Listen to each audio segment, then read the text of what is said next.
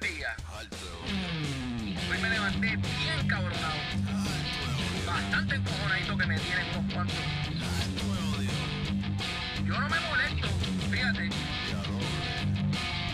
No se molesten ustedes cuando yo le tire para adelante, ¿ok? Porque les voy a tirar con todo. Cabrones, cabrones, cabrones,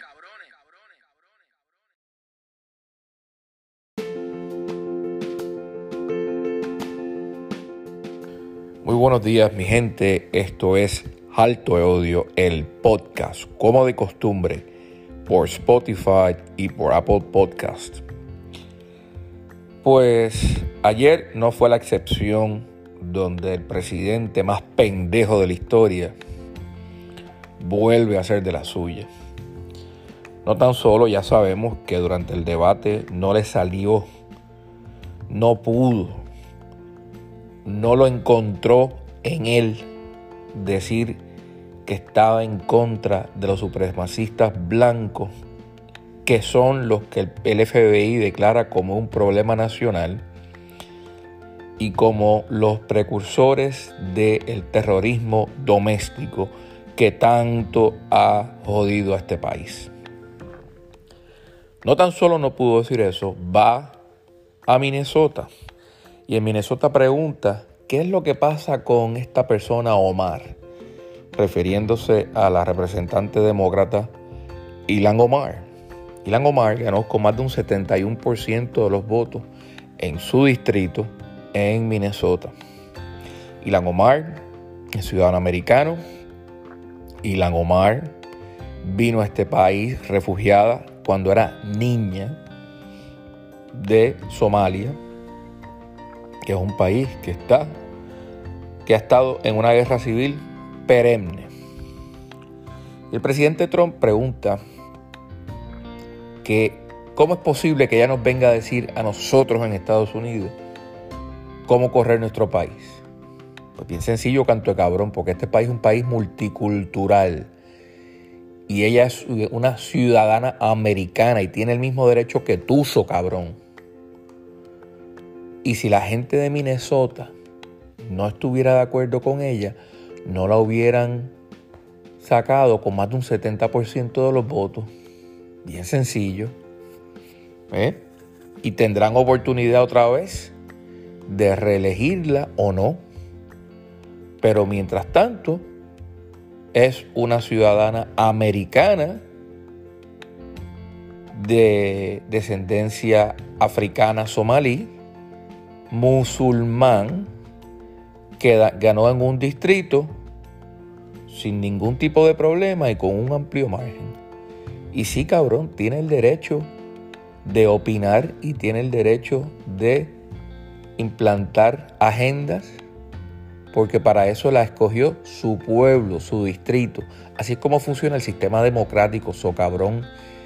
Y si a la gente de Minnesota no le gusta cómo ha actuado la representante Omar, estoy seguro que la van a sacar en el próximo término o cuando le toquen las elecciones para reelegirla de aquí a dos años. Y es sencillo, pero el presidente Trump coge a todos los morones que están en ese lugar donde están todos reunidos allí, la mitad sin máscara, porque no les da los cojones hacerlo, porque él dice que tienen el derecho de hacer lo que les haga los cojones, Y ni siquiera para protegerse a ellos mismos y les dice a sus correligionarios que en la gran mayoría son ignorantes, son racistas y trabajan a base del miedo. El miedo a algo que sea diferente a ellos. El miedo a algo que no sea apple pie. Si es sencillo. El, ese miedo y este presidente toca esa fibra y toca ese nervio constantemente. Por eso es que los que siguen las conspiraciones como los QAnon lo apoyan. Y él los apoya para atrás. Y no los, no los condena con respecto a las teorías que tienen sobre el satanismo este, y el deep state y toda esa mierda. Y no los condena, ¿por qué? Porque él va a apoyar a cualquier grupo de extrema derecha que lo siga él. Porque esto no es un presidente que es un presidente unificador, no, esto es un presidente que es un presidente que divide. Y su forma de operar es dividiendo. Así que el go back to your country and don't tell us how to run our country, que es lo que está haciendo este presidente. Regresa a tu país y no nos digas cómo correr nuestro país. Así es como opera este señor. Y en todos los lugares que hay algo que sea diferente, aviva las masas utilizando el racismo, igualito que lo hacía Hitler con respecto a los judíos en la Alemania nazi de 1945, donde tocaba la fibra y decía nuestro país, nuestro país, esta gente es el, el peligro, esta gente es el problema, esta gente están debilitando a la gran Alemania. Ellos son el problema. Y yo estoy aquí para protegerlos a ustedes de ese problema. Eso es lo que hacía, eso es exactamente. Este señor es un fascista. Que todas las personas que tenemos dos dedos de frente y que entendemos de historia y que leemos, esperamos que el pueblo americano lo saque pa'l carajo de una pata por el culo este 3 de noviembre. Y esperemos que sea abrumadora la victoria para que no pueda ni siquiera pelear, que tenga que aceptar la derrota. Pero como es un hijo de puta y es un mal perdedor, yo estoy seguro que no lo va a hacer. Y ciertamente, aunque las tendencias digan lo contrario, no lo va a hacer. Y va a pelear como gato por este boca arriba y va a buscar que las cortes lo defiendan para mantenerse en el poder. Pero mi gente, así es la política, a esto hemos llegado en este país. Algo que nunca pensamos que iba a pasar, está pasando ante nuestros ojos. Y es un cambio radical de una derecha extrema, que son una minoría. No llegan al 30%, esos pendejos pero utilizando subterfugios y utilizando temas de campaña sencillos, han secuestrado al Partido Republicano y ahora el Partido Republicano ya no es. Ahora el Partido Republicano es el partido de Trump. De hecho, el partido de Trump hace ver al Tea Party de hace ocho años atrás como unos niños de teta. Como unos niños de teta, sí señor el Tea Party, que era lo más extremo que había en los Estados Unidos hace, hace 8, 9, 10 años atrás, que tampoco ya existe, porque ya los radicales han, le han metido un cáncer a ese partido, porque es un cáncer lo que hay.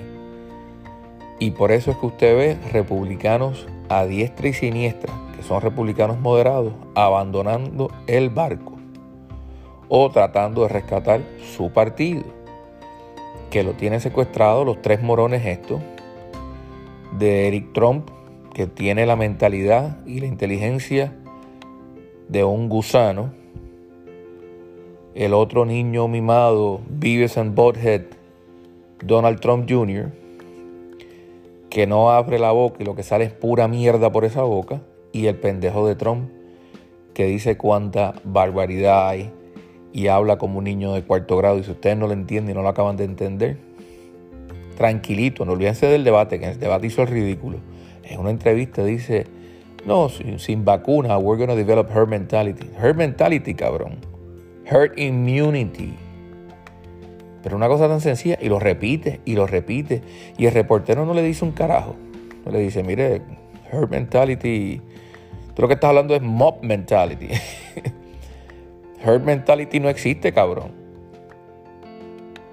Herd immunity, cuando es un grupo grande que ya se han infectado y están inmunes, el virus deja de eh, propagarse.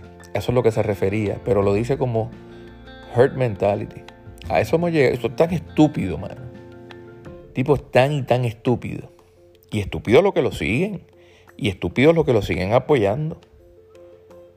Pero de paso, les recuerdo. Eh, yo trato de hacer un análisis bastante sencillo de las cosas que dice el pendejo este. Y si a usted le gusta Alto de Odio y le gusta como nosotros orientamos a la gente y hablamos y nos mantenemos en el centro, pues gracias. Si no le gusta, cáguese en su madre, sinceramente. Me tiene sin cojones. Dele like al video, póngale las cinco estrellitas, ponga su opinión, compártalo con otras amistades, páseles el, el podcast, que es bien sencillo. Usted copia el link, le da share, se lo envía por texto a otra persona para que puedan escuchar Alto de Odio y así se van orientando y van creando conciencia ante las elecciones. Nosotros vamos a estar aquí para seguir orientando de una manera objetiva, tratando de estar en el centro, de una manera moderada. Yo creo en los valores americanos, pero no creo en este hijo de la gran puta. Sinceramente. Así que gracias una vez más por sintonizar el podcast de Alto de Odio.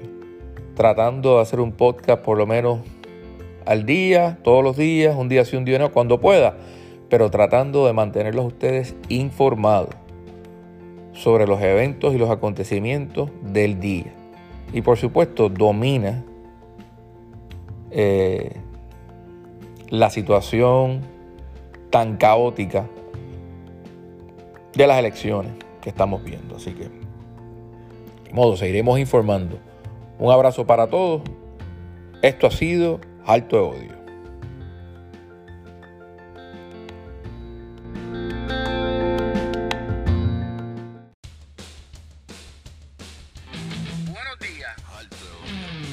Hoy me levanté bien cabronado. Bastante encojonadito que me tienen unos cuantos. Yo no me molesto, fíjate. No se molesten ustedes cuando yo les tire para adelante, ¿ok? Porque les voy a tirar con todo. Chorre cabrones, cabrones, cabrones.